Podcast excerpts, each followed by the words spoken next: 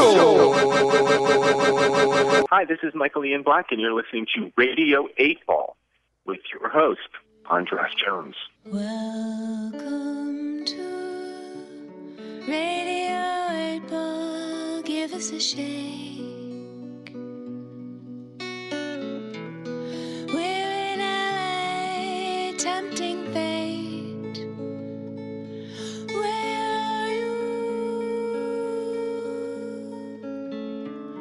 We're putting questions to the songs that we will randomly select with the help of a friend.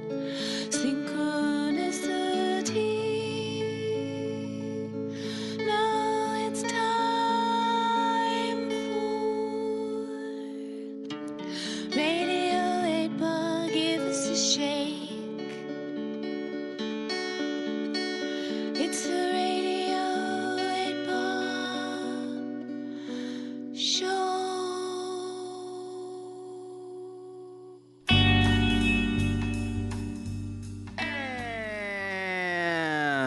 Welcome back to Radio 8 Ball, the show where we answer questions by picking songs at random and interpreting those randomly chosen songs as the answers to the questions, like picking musical tarot cards. I am your host, Andras Jones, here at Starburns Industries in the studio with Carolyn Kane.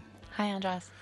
She is providing the oracle fodder for our musical divinations, and for this segment, we are joined. We are we are uh, happy to welcome back to Radio Eight Ball someone who was here during our Harry Nilsson tribute episode. He is the organi- organizer organizer of the Harry Nilsson sing-alongs that happen every year in conjunction with Harry's birthday and in support of getting him into the Rock and Roll Hall of Fame. Welcome back to Radio 8 Ball, Todd Lawrence. Hello there. Thank you for having me. Yeah, well, it's great to have you back. And I know that after the last one, you're like, oh, I wish I had kind of known what was going on. I would have asked a different question. So I figured, well, Yeah. you know, now that you do, now you can. So uh, you. I just wanted to, to to jump in and give some context. The the reason I invited you here today, beyond that, was that you and I have been engaging in some uh, rigorous and friendly debate that is, a, I think, a, a debate that's going on all over the country within the Democratic Party between people who are who identify as progressives and maybe supported Bernie Sanders in the primary last time, and people who maybe at the time in that election in that primary supported Clinton and represent uh, the other maybe what again, I don't want to. I, since I identify as a progressive, I don't want to uh, to identify what the people who are Clinton or post-Clinton Democrats identify as. But we were having a, like I said, a, the kind of debate that I think a lot Sure. of people were having, and I think because.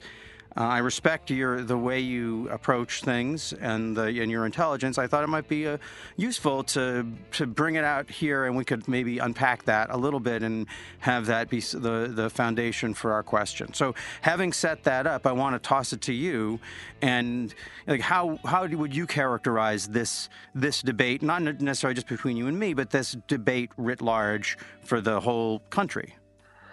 Yeah, I mean that's a big, big question, isn't it? Uh, so, I mean, it seems to me that, that you know what we have here is sort of a, a debate around priorities. Um, you know, I think I think it's sort of a tactical thing, whereas were, you know, because I think most of the people, I, look, I don't know anybody, uh, any Democrat who didn't like what Sanders was saying. I know I did.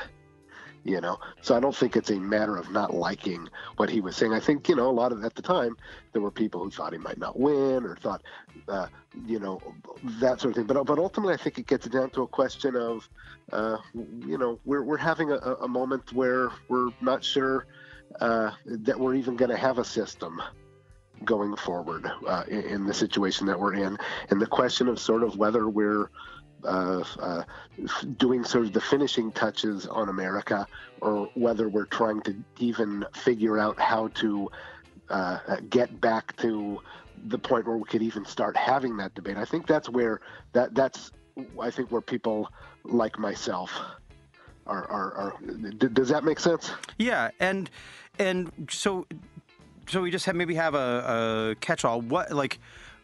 Would you just say that you define yourself as a Democrat? Is that would that be the? Absolutely. Yeah, and I guess uh, so. I guess then. See, I mean, this is, was part of that debate was the idea that there's that there are that maybe in some way the the progressive wing of the party isn't like if you're a social democrat that I'm- that negates. I'm losing you. I'm not Oh, hearing so- you.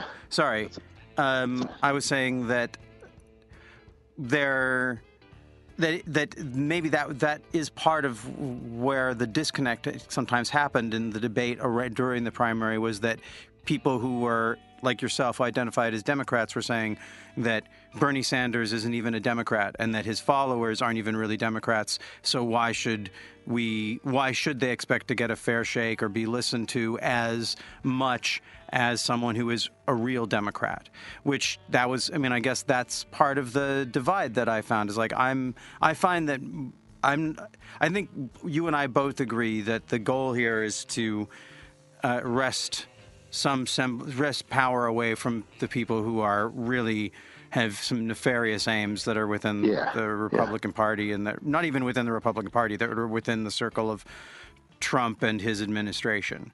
And so, and but also within the Republican Party. I don't want to gonna cut, cut them too much slack.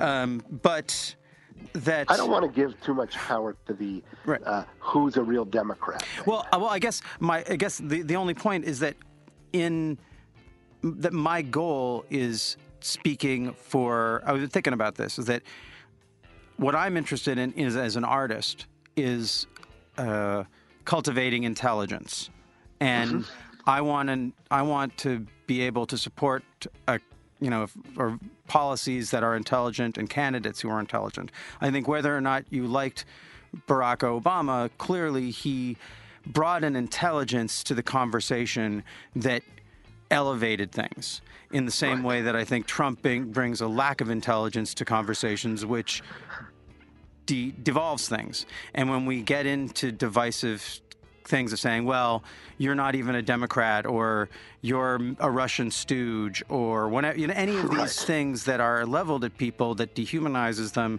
and creates division, I think is a is a negative. And that I'm is that something that you'd agree with? I would totally agree with that.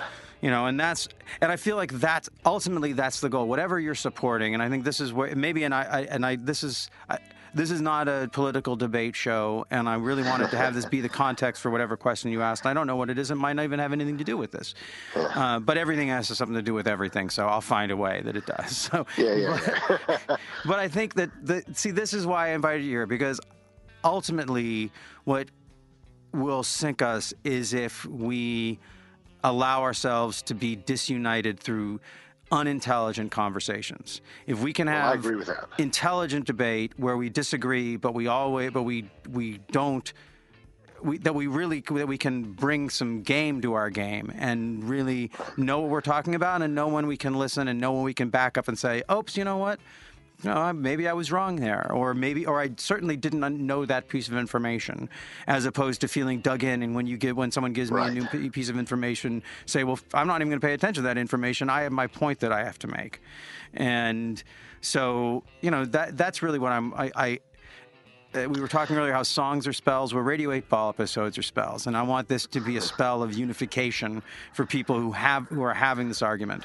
I've had it in Well, my family. I lost friends over this argument and through the primaries. It got really tough, and I want to do it different this time. Well, we have to do it different this time. It really, there is no choice. I mean, you know what I mean. We we have to find a way to come together, and uh, the the amount of the energy that we put into being sort of uh, uh, at each other's throat or being right at the other one isn't really that productive. Um, it, this is, uh, you know, as, as I said to you the other day, in, in uh, the wolf is at the door, right? So, so let me pull back to 3,000 feet and give you sort of like maybe a, a way of thinking about how I think about it. Is that okay? Yeah, yeah, yeah. Please do. All right. So there, there was a book that came out uh, in the mid 80s. It was on game theory, and it was called uh, Finite and Infinite Games. And the, the premise of this book was that if you're playing a game, there's two types of games. One of them is um, a, an infinite game, is say like baseball, where you don't the, the Yankees don't try to destroy the Red Sox. They don't try to kill everybody on the team because they want to play them again. Right? The game is supposed to keep going on and on and on. Right? Uh, politics used to be an infinite game. Sometimes you, won, sometimes they won. Uh, you uh, accepted that the other team had uh, the moral right to lead when they won because this was an infinite game and you knew eventually you would win and you hoped that you won more of the time. Something happened in our politics. I, I don't know when you want to say it is, you know, somewhere around uh, when Rush Limbaugh hit the air and Fox News and all that, where politics had started to become a finite game right? Does this uh, uh, uh, maybe that hopefully this resounds with some truth with you? I'm definitely there's definitely uh, yeah that's a that's a there's some yeah there's definitely some truth to that. Okay. Or I think so, there is. My premise is that this idea that we uh, th- that movement politics, the idea that we are supposed to actually uh, reach the end of our goal, have the uh, the the exact sort of expression of our ideological idea on either side, is essentially playing a finite game. Is that? Uh...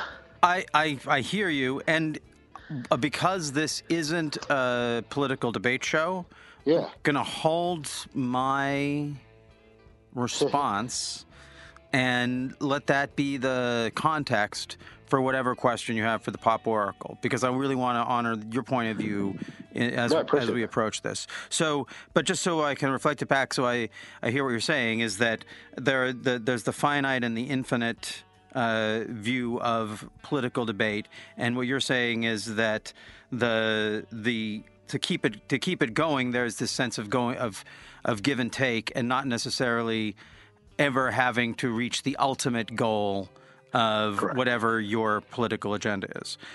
I, uh, boy, it's so hard not to respond to that. Uh, oh, uh, but you know what? I just I'm gonna. So uh, so yeah. So what's your question for the pop oracle? Okay, so uh, I've had an, an, an interesting week uh, personally, a lot lot happening in my life, and so I tried to think of something that that fit that and fit this. And so my question is, can we ever truly know another person? Okay. Can we ever truly know another person? And now, to engage the Pop Oracle on your behalf, I'm going to spin the Wheel of Eight. Na, na, na, na, na, Wheel of Eight.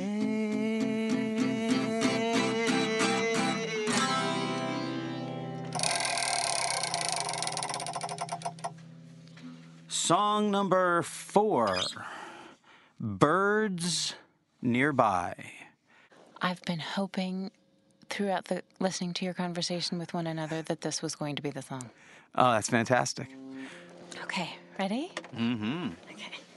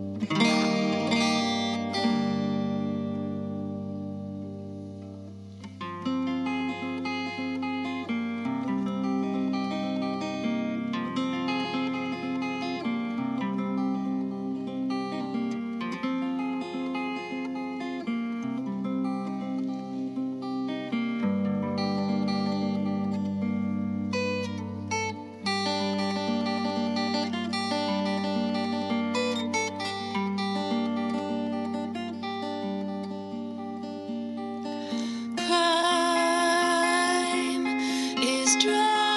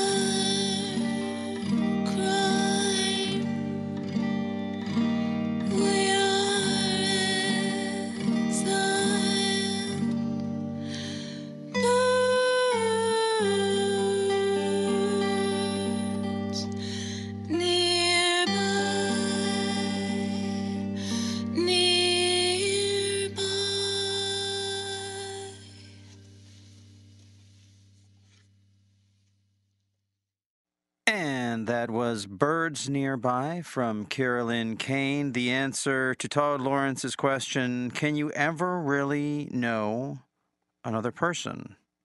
Uh, very now, I, I'm, I'm curious about the context of that question, but before we get into it, Kira, you said well that you were hoping that song would be chosen when you were listening to our conversation leading up to the question. Why was that? Because the, I wrote the song after reading Exile and the Kingdom by Camus and thinking about Algeria and thinking about history of colonialism and white supremacy and, and kind of the arbitrary nature of rules and law and and that really it's just a obviously a, a tool for uh, power dynamics um, and how really arbitrary and confusing um, the justice system is and has been throughout history and in every country ever and it confuses me and it's really scary and it, it, i think is just inherently nefarious Mm-hmm. and crime is so profoundly relative and subjective based upon circumstance Right. and exiling someone for committing a crime is also a crime and it's this this whole thing that's super confusing because it's totally arbitrary and um, doesn't make sense and it's the opposite of justice So, and, and that's how it relates to the to the quest to the context. Did you think about how that might relate to that question of, can you ever really know somebody?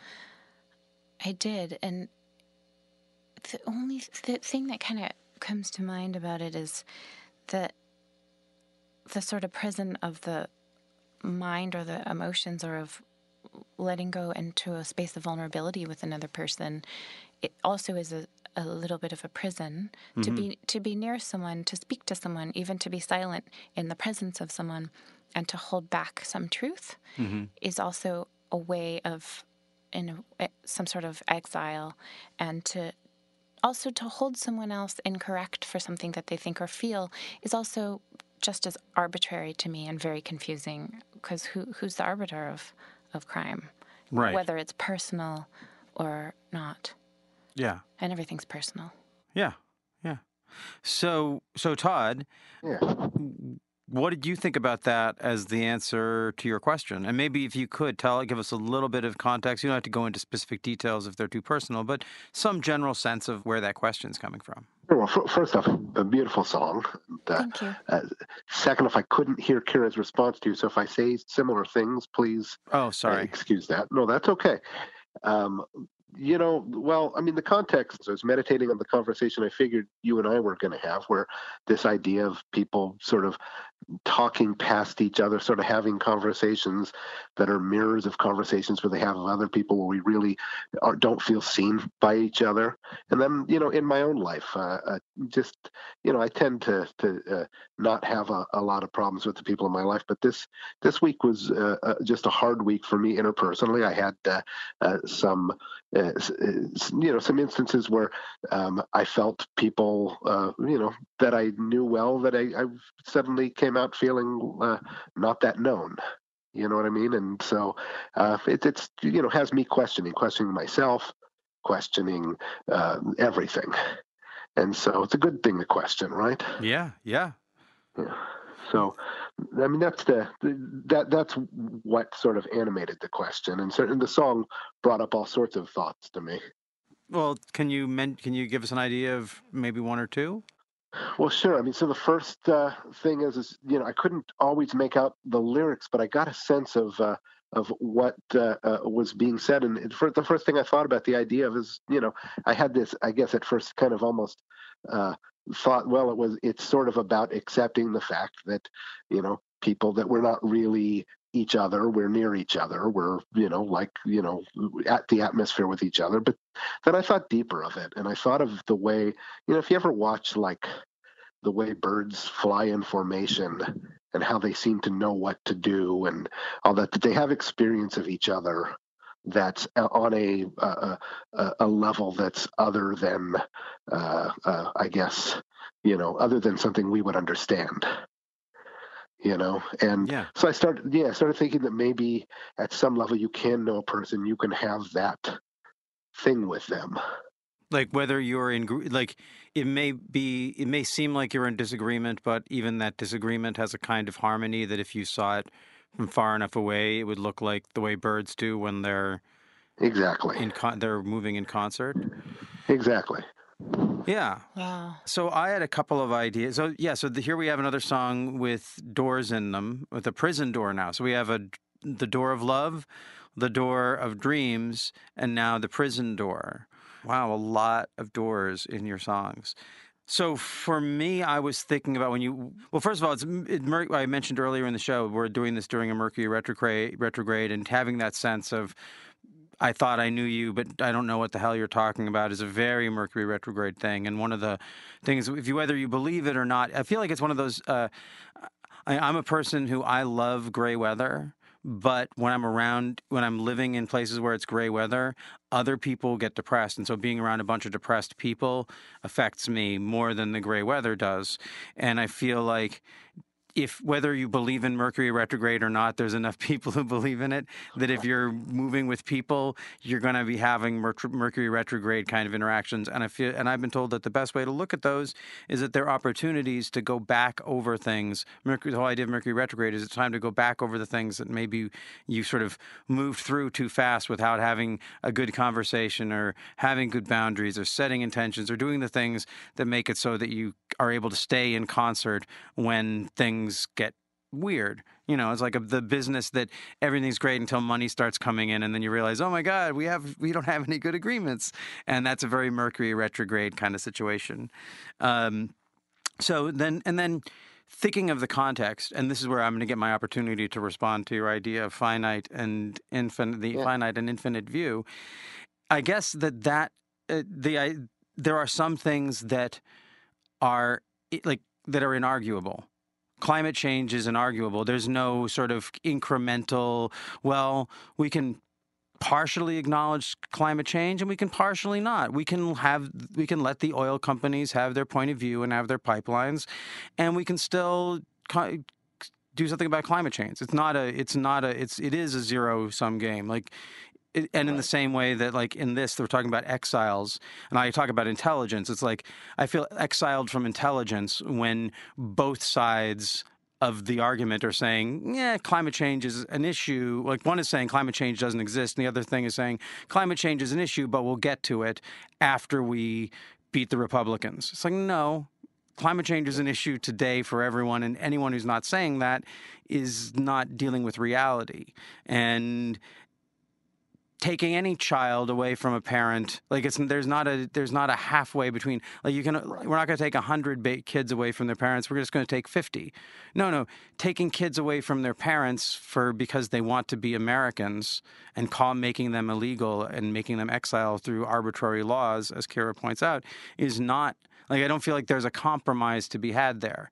If the debate is between taking 100 kids away or taking 50 kids away, I'm going to be with the team that's saying, no, let's take no kids away. And climate change is real and we should all take it seriously today, and there is no there is no good pipeline through Native American lands, and so I and this is where I come from. I'm not I'm not necessarily, but I, but Yeah, I think no. that there's that that's what animates my point of view is the sense that we are dealing with with realities that the political that that that finite or infinite view of the political spectrum uh, ignores when it's a when you say you know if if a tr- if a truck's coming your way just get out of the way of the truck and then legislate trucks hitting people um, but that's anyway i had No, to I think that's uh, Yeah. that's well spoken, and it's a it's definitely a thing I I uh, struggle with, and, and I'm certainly not advocating for splitting the baby on every uh,